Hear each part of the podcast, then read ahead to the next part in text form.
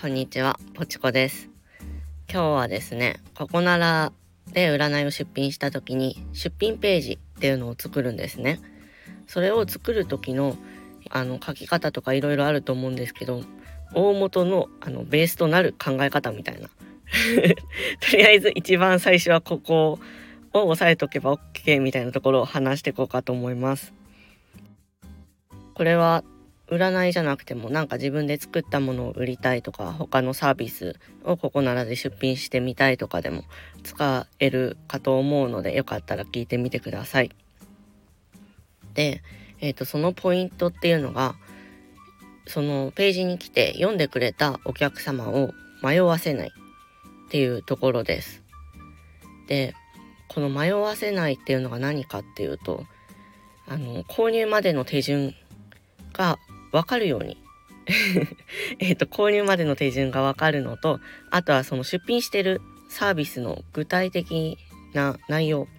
がはっきり分かるようにっていうのを気をつけるといいです。でえっ、ー、ともうちょっと具体的な感じで言うと例えば手相鑑定します。私手相占いなので。で手相であなたの運を見ます。手相と年齢と性別送ってくださいみたいな感じで、これだけだけ、これだけだけってなんだ、これだけ書いてあると、えっ、ー、と、何を占ってもらえるのかもわからないし、うんと、例えば、手相の写真を送ってくださいって言われても、皆さん今手相の写真送ってくださいって言われたらどんな感じで写真で送りますか？これってそれだけ言われるとこの手のひらのアップを送ったらいいのか全体送ったらいいのかとか右手送ったらいいのかそれとも両手左手みたいな結構迷うと思うんですよね。でこういう相手が迷うような書き方はなるべくしないようにするといいっていうのが今回の話になります。でじゃあこれどの写どういう写真送ったらいいんだろうってもし読んでくれた方が迷った時にそれってもうそこでやっぱやめようってなっちゃうことが大半で多分皆さんもそうだと思うんですよ。なんか問い合わせわからないことがあったら問い合わせてくださいねって書いてあったとしてもなんか買いたいものとかねそういうここならとか見た時にちょっとこれよくわからないなってなった時って結構じゃあ別のでいっかってなっちゃうことありません？私もちょこちょこあるんですけどで特にあの私も手相占いもまだ、えー、と出品して実績数もそこまで多いわけじゃないので絶対私じゃなきゃいけないみたいなところってあんまりないと思うんですね。だからその絶対にそのポチコさんに占ってほしいみたいな気概で来てくれる方っていうのはその分かんないことがあった時に問い合わせまでしてくれるかもしれないんですけどうんとまあ数あるサービスの中から見てた時にちょっと分からないことがあったらじゃあ他のえっ、ー、と手相の占いやってる人のところでいっかみたいな感じになっちゃうと思うんですね。なのでこのえっ、ー、と読んだ読んでくれた方を迷わせないっていうのはすごく、えー、大事になってきます。でその最初に戻るんですけどあの占いの内容とかも同じで手相でただ運勢を占いますみたいな感じよりは何か恋愛運を占いますとか、うんと、今付き合ってる人とうまくいってない方の、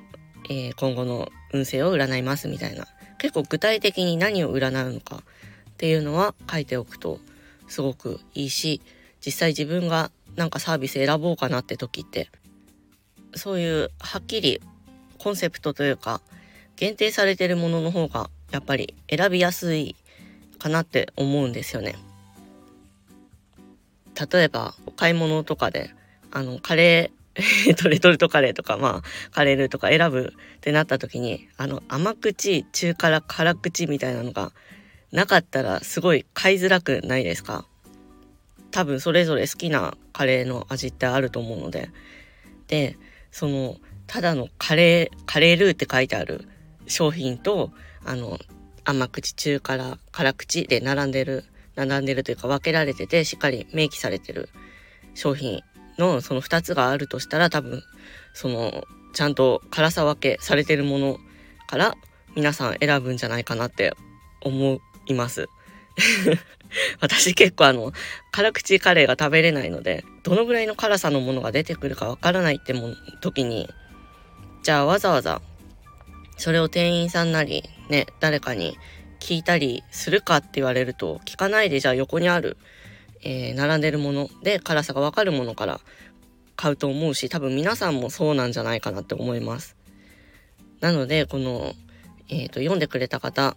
が迷うポイントをどんどん潰していくっていうのはすごく大事になってきます。で、ここならとかだとあのよくある質問とかもこっちで設定できたり自分の方でね設定できたりするので先にえっ、ー、となんか聞かれそうだなとかこの質問実際販売してみるとよくえーと、お客様から質問されるなみたいなものは載せておくとか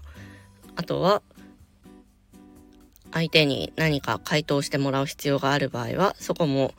回答をしてもらいやすく具体的に書くってのとちょっと言葉だけだと分かりづらい場合は何かうんと例文を載せたりとか例えば私の手相の写真だと手相の写真自体のえっ、ー、と、サンプルというか、こんな感じで送ってくださいみたいなのを、ここならの出品ページに載せてあって、で、それも一応載せてあるんですけど、2ページ目以降というか、あの、画像をスワイプしないと見えない位置なんで、あの、この位置に貼って画像何枚目にあるので、よかったらそちらも参考にしてくださいっていうのを記載してます。一応、私の出品ページも説明欄のリンクに、リンクじゃない、説明欄のところにリンクを貼ってあると思うので、もしなんかどんな感じだろうって見たい方いたらそちらから飛んでみてください。まだちょっとね、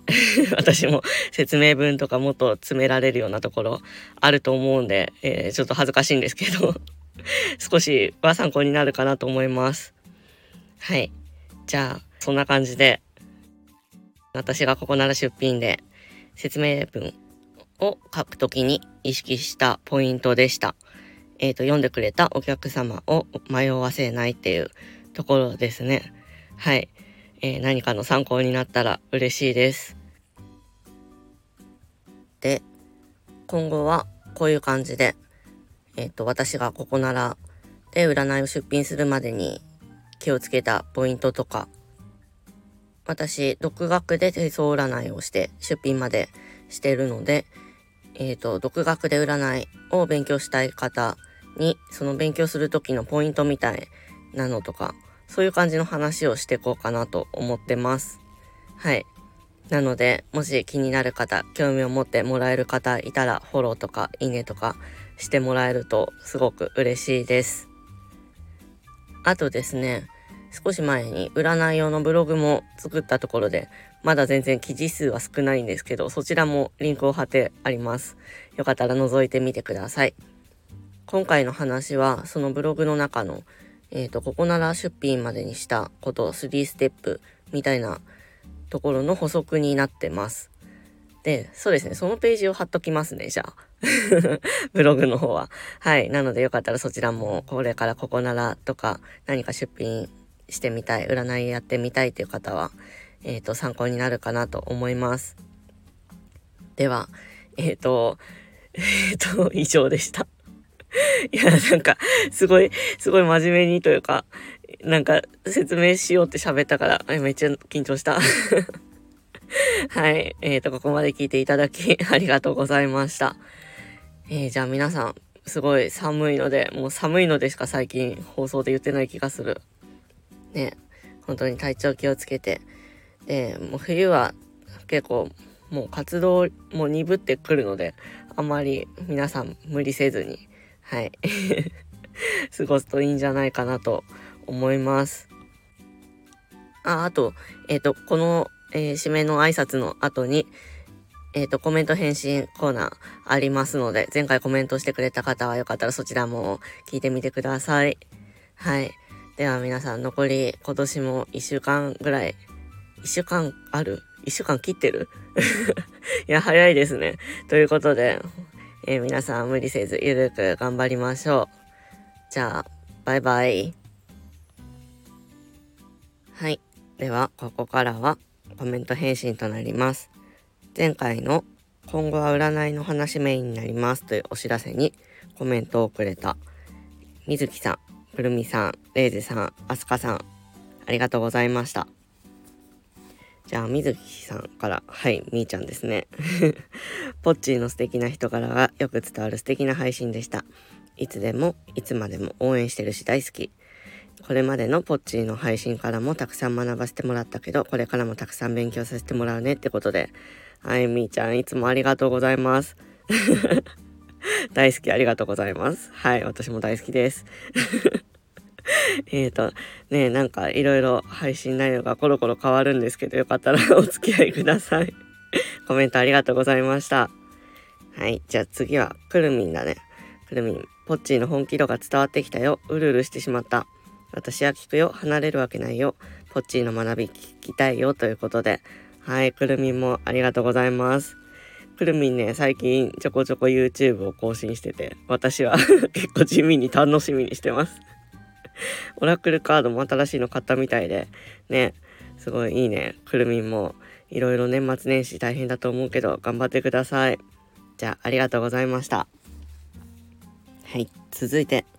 えっ、ー、と、レイゼさんですね。お久しぶりです。頑張ってる人が報われないのは嫌ですよね。結果を出すためには営業もしないとダメだし、タイミングとかもあるだろうし、大変だし難しいですよね。辞めるのはいつでもできるけど、せっかく始めたのにもったいない。そうなんですよね。なんか、いろいろ複雑というかね、いろんな要素があって、頑張ったけど、結果につながらないってこともあって、そういうのってやっぱ悲しい感じがありますよね。で、どうやって学んでいってどんなことをして成長につながるのかきっかけになるのかそんな話が大好きなのでこれからも聞かせてもらいます嬉しいです ありがとうございます私もなんか楽しんでもらえるような話がいろいろできたらいいなと思ってるのでよかったらお付き合いくださいでえっ、ー、とそういえばどっかのおっちゃんが 毎年一つはアウェイに挑戦するといいって言ってました極めれなくても視野を広く持てば自分らしい路線も確立できるのかなって私は思ってます。ってことで、はい、どっかのおっちゃんがすごいいいことを言ってますね。毎年一つはアウェイに挑戦するといい。確かにね、なんか自分のできる範囲の、できる範囲というか得意なこと、やれることよりもなんかね、新しいことに挑戦するっていうのもいいですよね。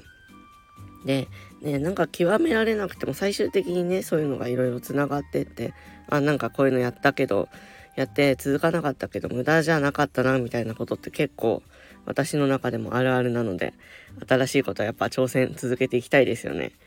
はい。ということで、レイズさんコメントありがとうございました。そして最後はアスカさんですね。